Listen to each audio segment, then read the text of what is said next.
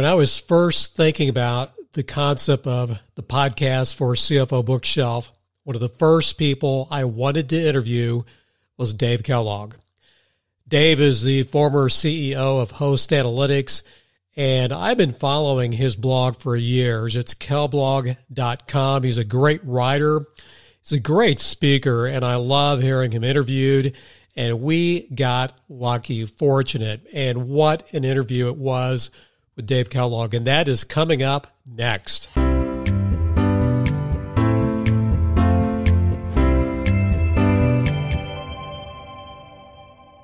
Good morning, Bruce Reed. You are the amazing, remarkable first ever CFO for Practice Link. How's that sound, Bruce? That is that's the nicest thing anybody's ever said to me. You're also very good at it too. Now that's my opinion. I, am sure your boss, the founder, Ken Allman, might have a different opinion, but I'm just saying behind Ken's back, you are outstanding at it. Well, Ken sees me day in and day out, and nobody's perfect, and we always have room to grow. So, I I appreciate your kind words, and I also appreciate um, honest and accurate feedback. So it's all good. We have an interview with Dave Kellogg. He is the former chief executive officer for Host Analytics. They've now rebranded. They now call their business, uh, and I'm I'm assuming it's the business and the product is Planful. And so if you work in the FP&A world, uh, if you do a lot of uh, consolidations and then and then you're doing your budgeting, i.e., planning, uh, you may be a you're you're either familiar with the what used to be Host Analytics or you're using it currently. So Dave, Dave, and I'm giving my little bit of an origin story of how he came on my my radar. I used to implement Alight Planning, which is a driver-based financial modeling tool, going back 2006, 2007, did that pretty intensely for about five years. And I was frustrated, Bruce, that if you want to, if you want to read about some of the experts implementing driver-based models or, or driver-based methodologies or understanding the driver-based mindset, because there's, a, there's as much art about driver-based modeling than it is a science. Like if it's if you if you love modeling and if you approach it from a scientific point of view you're going to screw it up. I almost wanted to use a different word.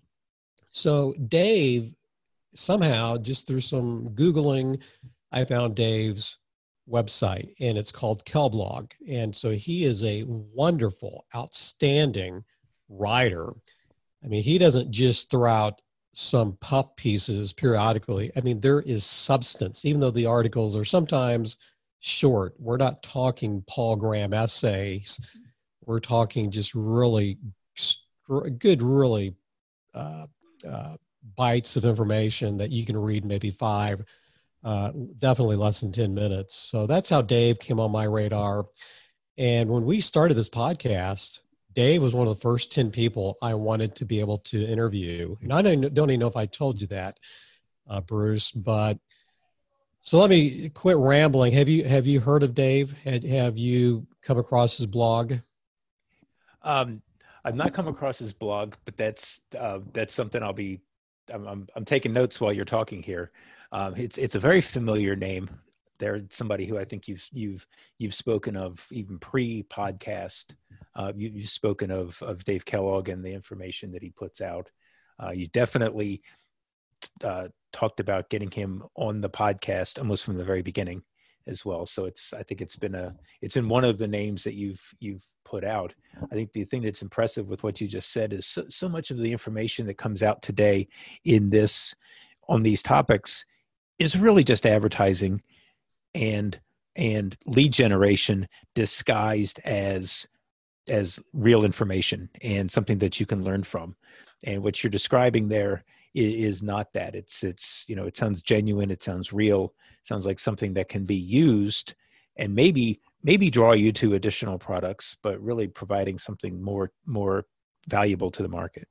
All i'm going to say is you are going to love this interview because you have not heard it yet and i cannot wait bruce for you to uh, hear it well, Mark, let's not wait. Let's jump into your interview with Dave Kellogg. Dave, the first thing I want to know is how are you doing during this pandemic? Yeah, thanks for, for asking, Mark. I, I think um, the businesses I work with are, are doing well, in, in many cases, uh, perversely well. Um, in, in, our experience, I, I, work with a lot of analytics companies. And, you know, there's an argument, it's a bit cliche, that people need the analytics now more than ever, right? People forecasting, whole new game in this, this world, right? Um, one of the other companies I work with does collaboration, and, and obviously huge now with everyone working remotely. So, uh, uh, you know, personally and family wise, we're, we're doing well, and the businesses I'm working with are doing well. I feel in many ways blessed to be in Silicon Valley because we were already pretty well set up for work from home environments. It's been traumatic for us.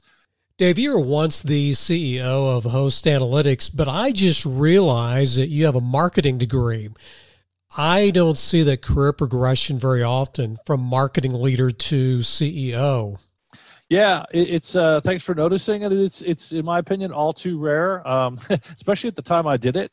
Uh, the the CMO was really not the typical perch uh, in Silicon Valley from which to become a CEO. Far more common was sales, uh, and then after that, product. Uh, I'd say marketing was you know third in line, if that. Um, so maybe CFO would be you know, third, marketing be fourth, right? It, it, was not high in the pecking order. So I, I, had always felt, as kind of somebody who kind of bleeds marketing, uh, I had always felt marketing was the perfect perch uh, because, um, as one of my favorite marketing professors, Theodore Levitt, defines marketing, it's the entire what is it? It's the company as seen from the view of the customer. That, that's what marketing is. The entire company as seen from the point of view of the customer. Um, so if you think of marketing with that point of view, then, then it's actually a, a pretty darn good place. Uh, and just kind of more down to earth, you know, in marketing, you work on product, you work on strategy, you work with customers, you work with sales. I mean, you are touching a lot of the business. I came across your blog a few years ago and you're active on Twitter, and I really enjoy hearing you being interviewed. I've watched you on YouTube uh, being interviewed after a couple of events why don't more CEOs write and communicate more often like you? I think um, it's a really good question, and I think the the the answer is a combination of two things. I think one, um, they're, they're too busy would, would be the short term answer. They'd say, "Hey, I'm just so busy, I, I don't have time for that." It, it, would be nice to to do that, but but no time. Um, I think beyond that. Uh, I think once in a while, maybe three reasons. Once in a while, I think they try and they try to ghost write it, and then that doesn't work. So, so, because you end up, you know, it's not the voice of the CEO; it's the voice of a PR person impersonating a CEO, and it tends not to produce good content. So, so I think that that's another reason. Oh, I tried it and it didn't work because um, I didn't really try it. Uh, I think the last reason would be it can make people uncomfortable. I mean, it definitely can make investors uncomfortable. Like, hey, you're doing too much inside baseball here.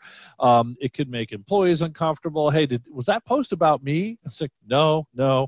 I've been in that situation 20 times. I even talked about 10 of them in the blog. It wasn't about you. Um, so, you know, it does have some hazards. And I think in general, CEOs are fairly conservative people don't want to rock the boat, don't want to make the board upset. And if you're going to write a blog, uh, it, it's taking some risk. And the question, I mean, I think the last thing is it might be seen as self promotion that doesn't help the business. You know, I think some and very rare is the CEO who is good at self-promoting and helping their business. You know, Mark Benioff, for example, or Nick Mehta at a smaller scale are very good at mm-hmm. promoting themselves and the business. But I think sometimes there's always the risk of is that person promoting themselves or the business? You know, um, and, and, that's definitely not something you you know not a fight or an argument you want to have with your with your board. Now that leads me to asking, who do you like to follow? Oh gosh, a bunch of them. Uh, it's hard oh gosh, I don't even know how to answer that. There, there's just a bunch. Um, I can't, I, I, can't name names. It's funny. The, uh, I mean, Benioff is he actually doesn't write. He makes his point of view well known, but but I think he's a phenomenal leader. As you know, I worked at Salesforce. You know, disclaimer, I, I was there for a year running the Service Cloud, but but I think he's he's a great leader, and I wish he would talk more about his leadership style and how he leads. Uh, he has. He's agree. Yeah, but. Uh, but uh, no, in terms of just naming names, uh, there, there's not like a long list that I wish were blogging. Uh, there's a long list of CEOs I respect, but no, it's different. Okay, let, us turn our attention to some, to some topics you blog about. What is the state of enterprise performance systems or EPM today, And Dave, where is it headed? So it's, it's not too broad a question. I, I think, you know, when I think about EPM, I think about a couple of different things. Um, uh, let me do the easy ones first. One, I always viewed EPM as a category as kind of a shotgun wedding between consolidation and planning um, because some industry analysts decided customers wanted to buy those together.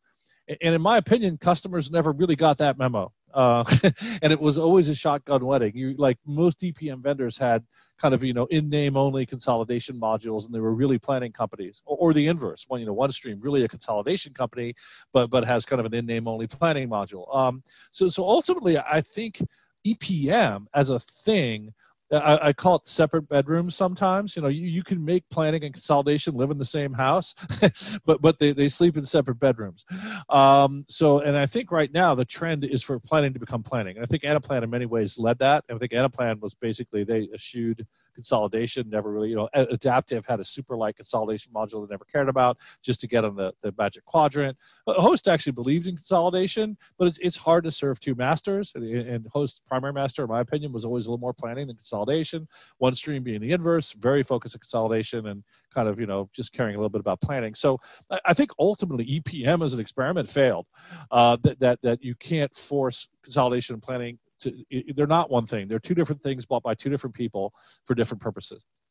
So now I'll speak strictly to planning. I agree with you uh, that I think the early generation EPM was really budgeting focused. I think it's become more planning focused, and I think it's become more enterprise. And again, I'll credit Anaplan, to be honest, for, for really the first company to raise their hand and say, we got to tie sales planning to financial planning.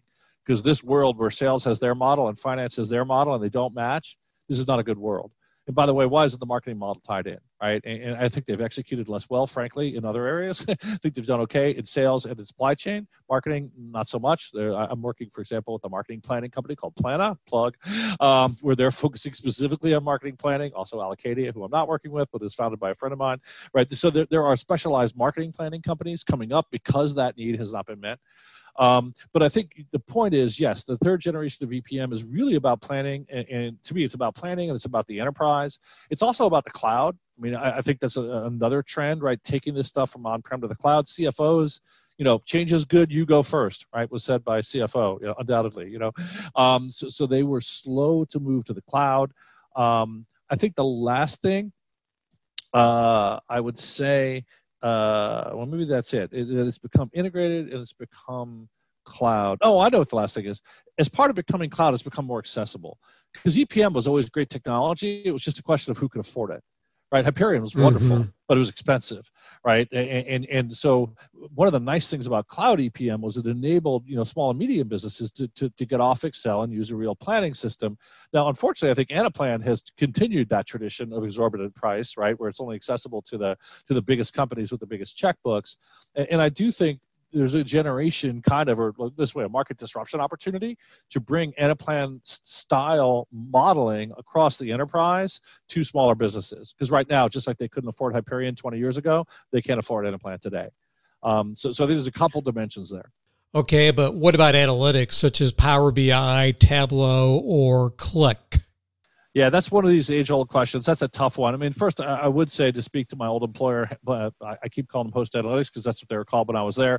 But but, but Planful, and, and Planful, for what it's worth, is strong in mid-market, right? They're one of the vendors bringing kind of luxury class EPM to smaller businesses, so so you don't have to write a million-dollar check to get it. You can write a hundred thousand dollar check, roughly speaking, right, to get a system like Planful. And, and I think the answer, unfortunately, and I hate to say this, is both. I think EPM vendors should include some baseline reporting, like for financial reporting off the budget, for financial reporting for monthly. And by the way, most BI tools are actually pretty bad at making financial reports. You, you, if you try to make a P&L in business objects, you'd kill yourself, right? So, so it, it, it, couldn't do it because because financial reports kind of go across, whereas BI reports kind of go down.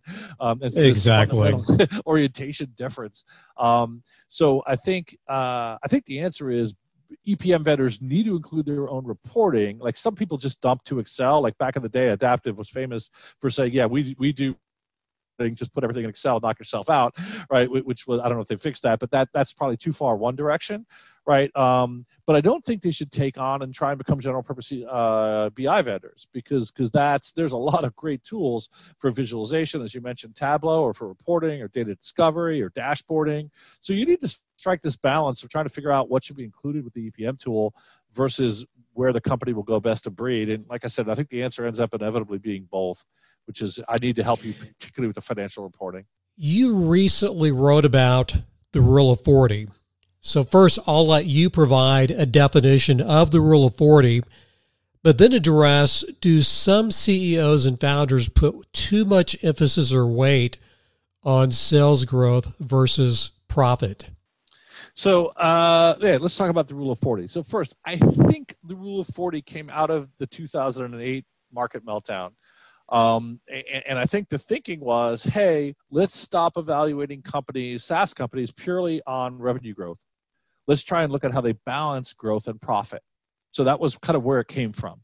And somebody said, let's let's look at it. And by the way, would some measure that was a balance of growth and profit have a higher R squared to enterprise multiple than just growth itself? Right. That was actually the hypothesis, and it did right? In in the early days, 2009, 2010, whatever, um, there was a stronger R squared. And that's always an interesting question to me. What correlates better to enterprise multiple, EV divided by revenue multiple? What correlates mm-hmm. better, revenue growth alone or rule of 40 score? And for a long, long time, it's been rule of 40 score. Um, so, so, and in my mind, these these are facts, not opinion, right? Um, now, now, look, the, the first thing I always like to say about Rule of 40 is all the data we see on it is from public SaaS companies right? So it breaks my heart when a $30 million SaaS company is talking about hitting the rule of 40 because it's like, you know, all that data is from companies that have made it to $150 million in ARR. They've raised on median, you know, they've raised an average of $300 million in private capital.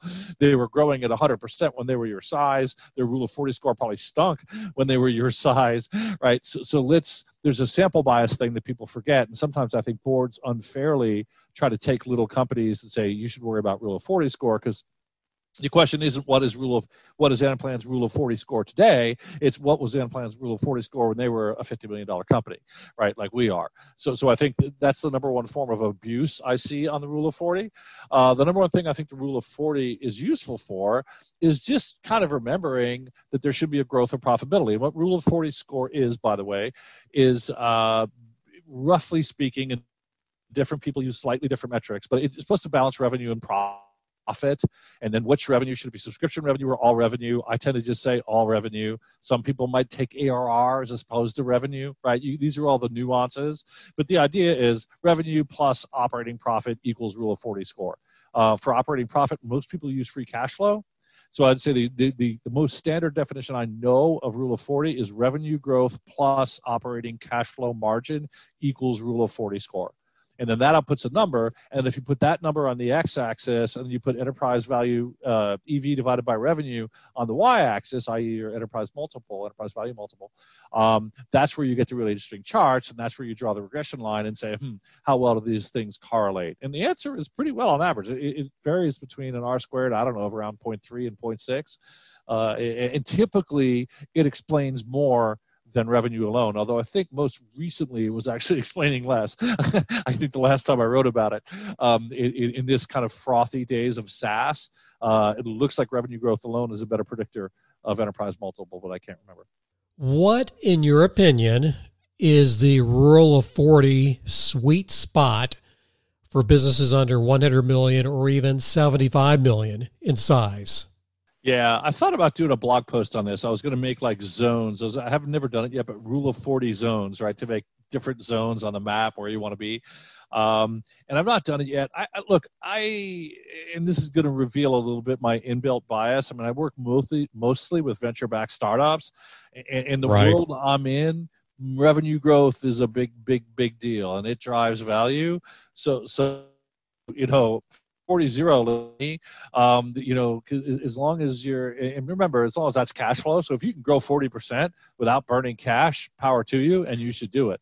Right. Um, the question is should you short for 50 negative 10 and then that that gets to be a financing question uh, which we can go into if you want to but but i'd say in general grow as fast as you can, keep your free cash flow at zero, unless you have something else better to do with cash than put it into growth. Dave, I know you work with a number of SaaS startups there in Silicon Valley. What are some of the metrics that you uh, focus on? Yeah, so I'll, I'll, give you a curveball answer, then the real answer. So the curveball answer is I always one of my favorite questions to ask, uh, like a SaaS CEO, is like, "Hey, what's the number for this quarter? What what what are you guys shooting for this quarter? What's the number? Or that big deal you're talking about? How big is that deal?" And and the actual test is what unit they answer in. right? Which tells you more than because if they answer in bookings, in my mind, not a good thing. If they answer in TCV, not a good thing, right? The the, the A plus grade is answering an ARR, right? So so so the very first thing I like to test is is what what are you, what unit because because all companies do this. They don't even think about it that way. But you say how big is the acme deal? They're going to say 512 and then you say 512 what? Um, and, and, the answer to that question is like super telling. And uh, so that's the first thing is, is, what unit do they think about deals in? Um, what is the number? If i say what's the number for this quarter? and they say 10 i say 10 what right? So because sometimes you'll you'll hear bookings. Sometimes you'll hear ending arr sometimes you'll hear net new arr um, you'll hear a lot of different things um, but once we get by the units question, the actual metrics I care about are probably, you know, look, if you wanted me to value a SaaS company, I think I need to know two things. Uh, the first order valuation would be ARR and ARR growth rate. And, and, right there, I can probably get a pretty tight window on the valuation. You know, a- after I, I want to know what's the next thing I'd want to know? I'd want to know churn and or net dollar retention rate. And I'd probably want to know both, to be honest. I'd want to know gross churn right? How much stuff is leaking out before upsell? And then I want to know net dollar retention rate, which is a cohort based uh, retention rate and non survivor biased, right? Don't tell me all the customers now and what they had last year. Tell me all the people who are customers last year and what they have now, right? Which is a, a popular way to pervert the metric by survivor biasing it. So I'd want to know non survivor bias net dollar retention rate. I'd want to know uh, ARR growth rate and I'd want to know gross churn rate. And with those three things, I know a lot. After that, then second order, services percent of revenue. It's rare these days, but once in a while you'll find a SaaS company that isn't a SaaS company. Holy cow, you're a service company in disguise, right? If that number is too big. Um, and somewhere between 20 and 30% to me is the socially acceptable maximum. I mean, once you're getting a above 30, I'm going to have to start stripping it out to do valuation metrics and other things, right?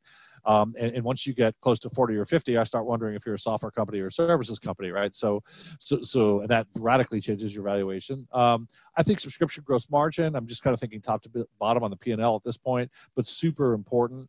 Uh, obviously, some companies hide sales costs there. Some companies hide services costs there. Um, I, am a big believer that if you run a highly negative gross margin consulting business, you should actually add that cost to your CAC because because you're kind of sweeping cost of sale into services, um, or or add it to tech support cost COGS. Um, so uh, uh, and then after that, what would I care about? I mean, that's really hit the big ones. Well, I guess CAC would be the next one. I've already talked about it, but customer acquisition cost. So how much does it cost to put a dollar of ARR in the bucket? So if you tell me how full the bucket is, how fast it's growing, what the margin is on the ARR in the bucket, not too much of it is services, how much leaks out, and how much it costs to put a dollar in, I've got a pretty darn good picture of your company, right? Uh, just, just right there. NPS. NPS, do you like it or not? Can it be too easily gamed? Yeah, it's great, great question. By the way, I thought you were going to say I forgot cash, which I did. Um, no. which is oxygen. I consider cash oxygen. It's like a scuba diver forgetting to look at the tank meter. Uh, so, so yes, I always look at cash. Um, to answer my own question, on your question, NPS. Look, uh, I'm a fan of NPS. I didn't used to be, to be honest. Um, there's things I don't like about it. It's kind of a drama metric, right? By by by by taking only the most happy customers, right, the nines and the tens, and then subtracting the one through sixes, you're kind of amplifying signal, right, and, and distorting in some ways signal.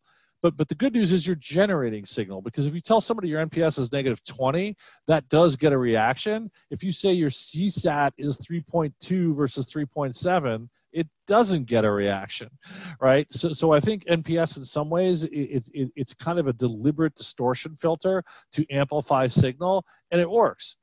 so, so that's one thing I like about it. Uh, the other thing I like about it, of course, in the spirit of this podcast, is it's benchmarkable, and we all love benchmarking stuff. So I can find out right. what my friend's NPS is, right? Um, uh, for whatever it's worth, I, I track NPS and intent to renew separately. When I run a survey, I ask both questions, and they're loosely correlated. A, a lot of people assume one equals the other. it's like I know Good lots of point. Yeah. Yeah, absolutely right. I know happy customers who don't renew, and I know unhappy customers who do. So, so let's not assume that one equals the other. Uh, in terms of actually measuring the metric, which you asked about, you know, yes, it can go wrong. I think I don't know what the established best practice is, but a lot of companies I work at, let's take financial planning. Hey, the VP of FP&A buys that software. That's the person who renews that software. Every manager with the budget in the company uses that software. What if they all hate it, but the VP of FP&A is happy? How do we interpret that, right? So, so you need to segment that NPS score by role. And frankly, as a business person, I care most about the buyer, right? If all the budget managers are happy and the VP of FP&A is miserable, well, I'm probably not going to get my renewal.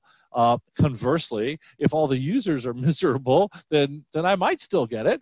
Uh, I may not. So so I think the number one thing I think I on NPS is, is I'm going to call it aggregation, aggregation or summarization.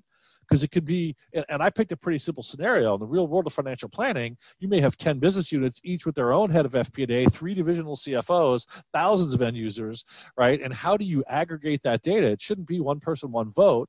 How do you split it into roles? So so i'm a big believer in role based nps uh, is the short answer to that question the other thing I would say on NPS, and this is a recent one I discovered, you get different scores if you ask on the telephone versus via survey. And all the benchmark data is off a survey. And I know some companies who do it via phone and that's like free 20 point credit because people are nice when they're on the phone so so that's my new nps question as an investor is how did you do that survey was that uh, talk to me and how hard did you pester people to reply and most importantly did you ask them on the phone with a live human or or did you mail them an online survey Dave, back in 2014, you wrote a blog post on why I like driver based modeling. Remember it? I loved it. And by the way, Dave, Google it it's near the top in the search listing. So, walk me through that entry. Why do you like driver based modeling so much? Yeah, it's interesting. You, you, may not, we'll see if I reproduce the same answer or not. Um, so, uh, look, I like it. I'll, I'll tell you why. I want, I'll tell you the story behind it. When I joined Host Analytics, um, I had spent most of my career in enterprise on premises software. Uh, this, the, you know, the perpetual license model and, and and I think one of the one of the one trick question I ask people now who who have not worked yet in SaaS is do you think SaaS is hard? Do you think SaaS is really different or is it just kind of on prem with different cash flow? Um, and, and, the more you say, oh, it's the same thing with different cash flow, the more you fail the test, right? Uh, and, and the more you have humility and go, it may not look that different, but it's really, really different um, that, that that's how you pass the test. And one of the ways I learned that was by doing the I look when I joined Host Analytics, the first thing I did was build a three-year driver-based model myself. Um, so so so part of the reason I took the job is I'm I view myself as kind of a closet FP&A person. I like FP&A. I like I've always gotten along really well with my FP&A person, even as a CMO. Right, I, like to a certain extent, I always thought finance people were kind of a pain in the neck um, until I met FP. Like one day, I got to be a big enough guy with a big enough department that I had a dedicated VP of FP&A. And I'm like, this guy's cool. I finally found a useful finance person. Like, I really like this person because they think about the future. They think like I do. They think about models and and they're not just pestering me about budgets and approvals um, and that was kind of i'll never forget when i discovered fp&a um, and, and, it was like oh i didn't know this this thing existed but it's really cool um, so so i've always been drawn to that and and I joined host and I built a model and you just realize I don't know there's just stupid stuff you realize like churn is multiplicative.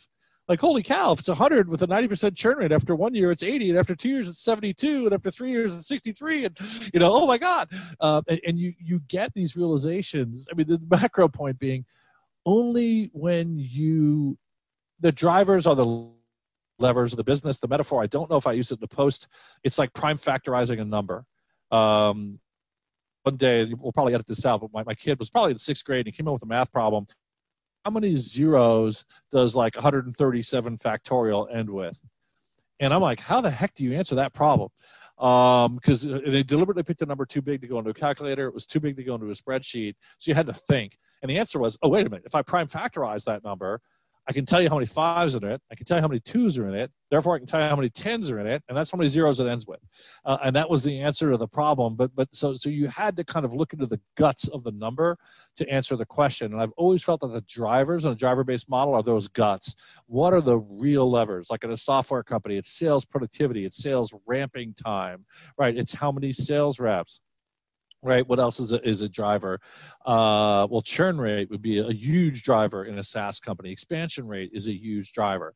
So so to me the kind of mathematical guy and minimalist of me views driver based planning as a super cool problem as to what's the minimum number of drivers I need to act to get a good model of this business, right? And, and the number one thing that goes wrong in driver-based planning is people don't take that view, and, and they, they have 87,000 drivers. That doesn't work.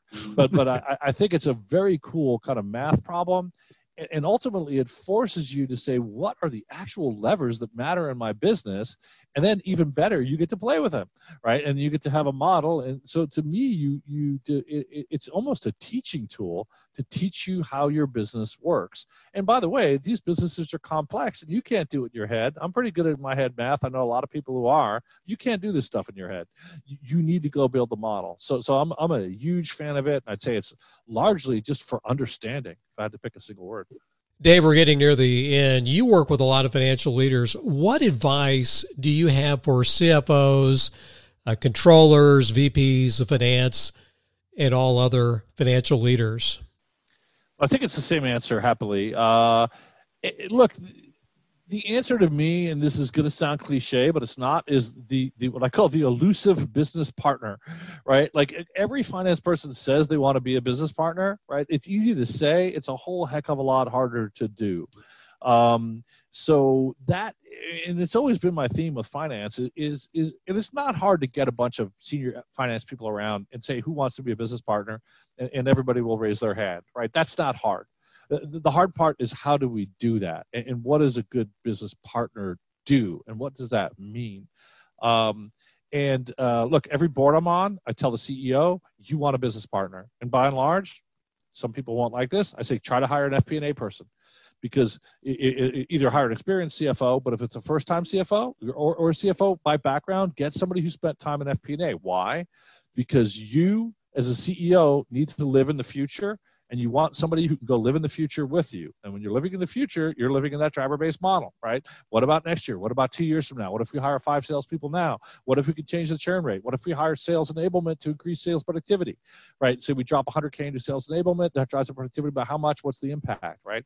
Um, so, I think the answer is you want to be a, a, business partner. I happily think that you know the memo was out. Everybody knows that. More and more people are getting the memo. Um, and the business partner to me you know the short speech is they're on the bridge of the enterprise. You know the, the, the, joke that some finance people say is most cfos are on the back of the boat analyzing the wake right? They're they're looking off telling you all about the wake um, and, and, you know the good ones are, on the bridge of the boat uh, helping pilot the future.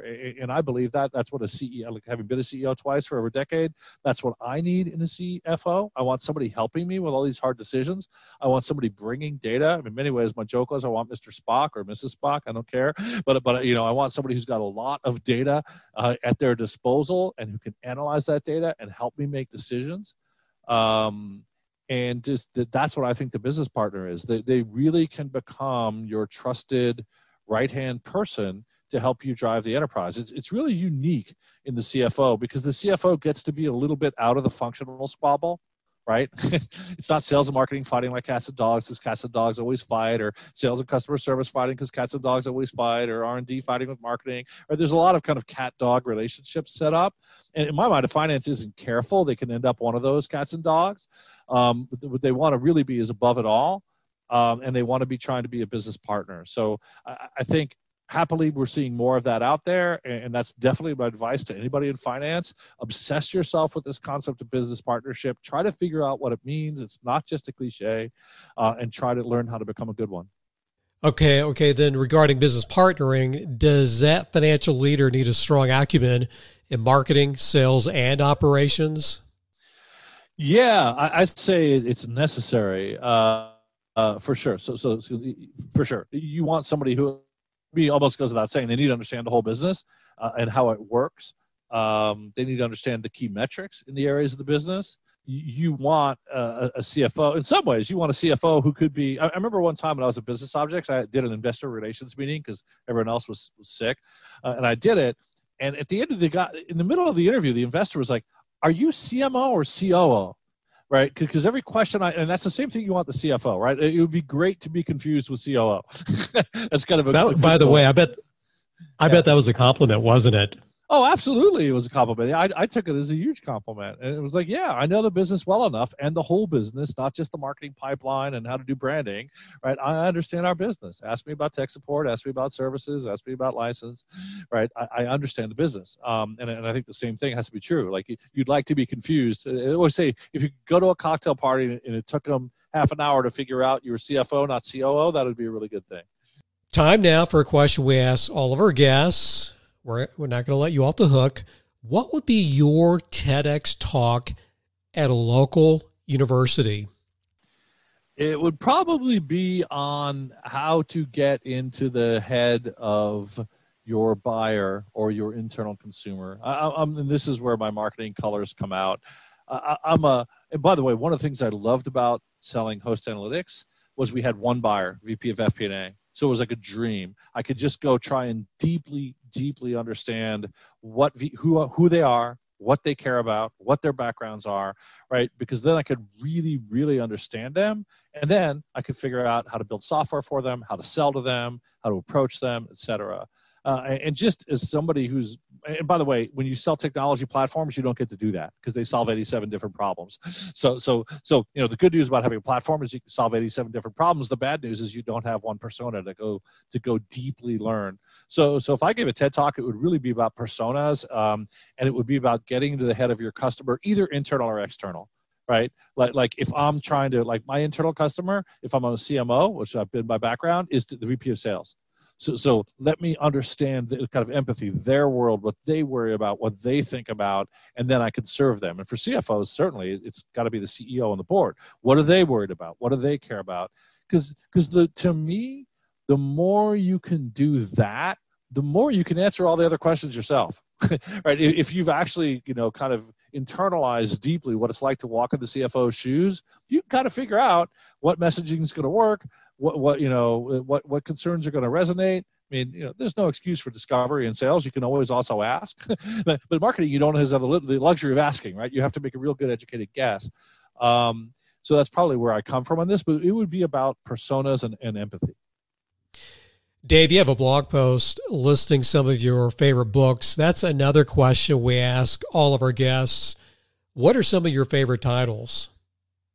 Sure, sure. So I think uh, and I'm in a strategy phase now. I'm usually in a strategy phase. So um, uh, a lot of my favorite books are on strategy. I think my, my single favorite strategy book right now is called Good Strategy, Bad Strategy. And, and the thing I like about it so much is it tears apart all the crap that passes for for strategy.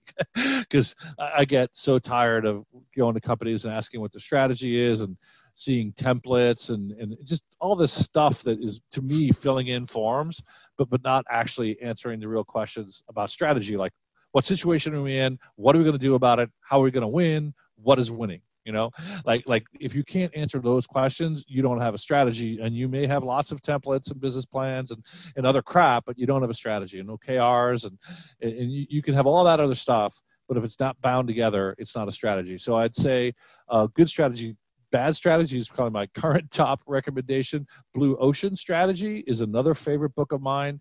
It's more about how to try and carve out some open space, right? That they call Red Ocean, where it's all full of blood because there's lots of people right. competing for it. Blue Ocean has got no sharks in it. Um, my favorite example from that book is Cirque du Soleil because what I like about that book, and it should be appealing to CFOs, is, is it breaks a business down into a number of levers, and it argues like you know clowns. Cirque du Soleil has them, so do regular circuses. Ring, Cirque du Soleil has one. Ringling Brothers has three. Animals, uh, Cirque du Soleil doesn't have them. Right, storyline. Cirque du Soleil does have it. Regular circus doesn't have one. Named acts. Cirque du Soleil doesn't have them. The performers are anonymous. Right, and, and you go through and you take these 20 levers, and just by setting them in different positions, all of a sudden you've created a different kind of circus right? And, and right. you have no competitors. No one else is selling that product. So I love that that book for its kind of deep out of the box thinking. Um, in terms of other books that come to mind for stuff that I like, uh, let me just think here. Uh, yeah, it's hard to say. I mean, there's I'm just actually flipping through my Kindle right now as you asked, which may have uh, may slow me down here. I mean, I like the lean startup. I like Lost and Founder. If you ever want to really understand, because so many. I mean, here's another rant. Rand Fishkin, is that correct? Yeah, yeah, yeah. The uh, look. I mean, here's a little bit the problem with Silicon Valley media. They act like every company is going to become a decacorn right? And, and, the only stories that get told are the enormous successes, and almost no one writes about what you are likely to experience, right? And, and Rand Fishkin created uh, Moz, which is a pretty darn successful SEO company, right? Exactly. Uh, he's not a billionaire. They're not worth $5 billion. They're not public, but I'm guessing it's a $100 billion plus company that he created out of nothing, I think with his mom, if I remember the story.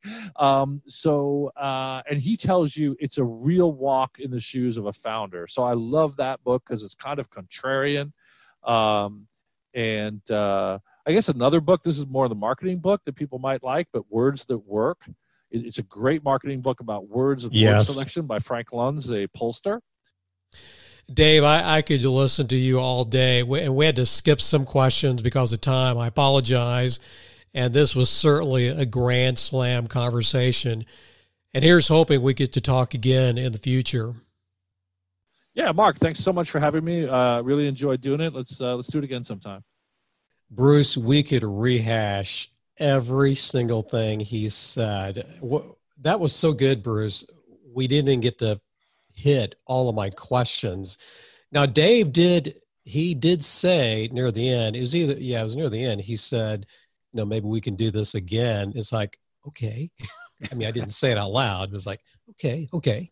Um, but there's one thing I do want to mention, and I'm, you're going to go off on this, or you're you're gonna you're gonna agree.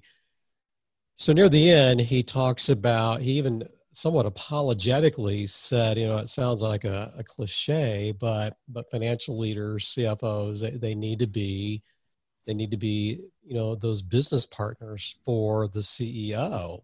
And it's like, yeah, it could be a cliche because there's a lot of a lot of the articles that we read from CFO.com. Uh, I think there's a new one, CFO Dive. You hear that over and over but Dave, it's like when he started talking about financial leaders being a business partner, it's like, yeah, absolutely. So, is it fair to say that Bruce Reed is a business partner to his CEO? I, I'm a business partner to my CEO, and I wish to be, and I'm always striving to be more of a business partner uh, to the CEO.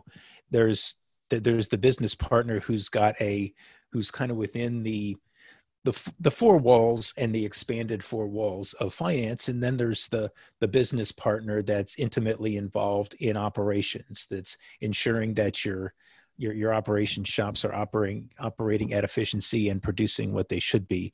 There there's the the, the business partner that's also a you know that is the a data you know a data junkie. There is ensuring that there's whether it's operational metrics financial metrics and the various drivers of business success are being are being looked at and the business is being successful. You know and so you've really got to step up to that next uh, to that next level and really put yourself out there to be the true partner to your ceo when so in my practice i do work with other young cfos some of them are controllers and one of the exercises we go through, it's, it's just a little mental, it's a mental thought exercise. I had them uh, draw a circle about the size of a half a dollar. And that half a dollar in the middle of the page represents reporting and administration. Reporting and administration. So it's a half a dollar. Then I had them draw a circle outside, not outside of it, but they draw another circle and and think of a think of a, a dartboard so it's it's an outer circle, and that circle represents finance, finance. And then there is a final circle that's a bigger circle, and that represents business. And then everything outside the business is going to be external. It's going to be the competition. It's going to be it's going to be regulatory uh, issues that your company may or may not have to deal with on a daily or quarterly annual annual basis. So my question for these young CFOs is where are you in those circles? And hopefully they're at the cusp of that business circle. That's when you become the business partner. Now, there's nothing wrong with being inside that finance circle or just the reporting and administration. It just means you're probably really good at one thing. Maybe you're more of a controller. By the way, controllers are awesome. I used to be a controller. It's some of my favorite work in my 30 some odd year career. So I'm just saying, business partner, what circle are you in? It needs to be the outer circle near the cusp of it. Do you agree, Bruce? Oh yeah, you can't be you can't be that highly focused accountant and be and be the business partner. I think you said you said and, and illustrated better what I was trying to say initially is that you you've got to you, you have to be in that outer circle to really be a business partner. Other than that, you're just you're you're a, a valuable employee, but not but you can't call yourself a business partner. And I would just add, we use the word business. Maybe that needs to be defined. So business is really there's only three parts in business. You need to you need to find a customer, you need to get a customer, and then you need to serve that customer for life. And now that may get that's tweaked a little bit in the retail or the B2C world but especially in B2B. But boy, find a customer, get a customer, keep a customer. And those, you have to have an acumen that not only understands it, but you can go toe to toe with the marketing team, with the sales team, with the operations team. That's what I'm calling business. It seems so simple, but if the the bookstores wouldn't be stocked with with with books all the way down the shelf on business if there wasn't some complexity to it or if there wasn't some lack of understanding or inability to grasp that very simple concept. Bruce Sir, the amazing CFO, which, by the way, it's an honor to be able to do this with you. Can you uh, take us home, sir? Mark, it's always an honor to do this with you. Everybody out there, be safe, be well. Let's treat each other with love and empathy, and we'll talk to you again soon.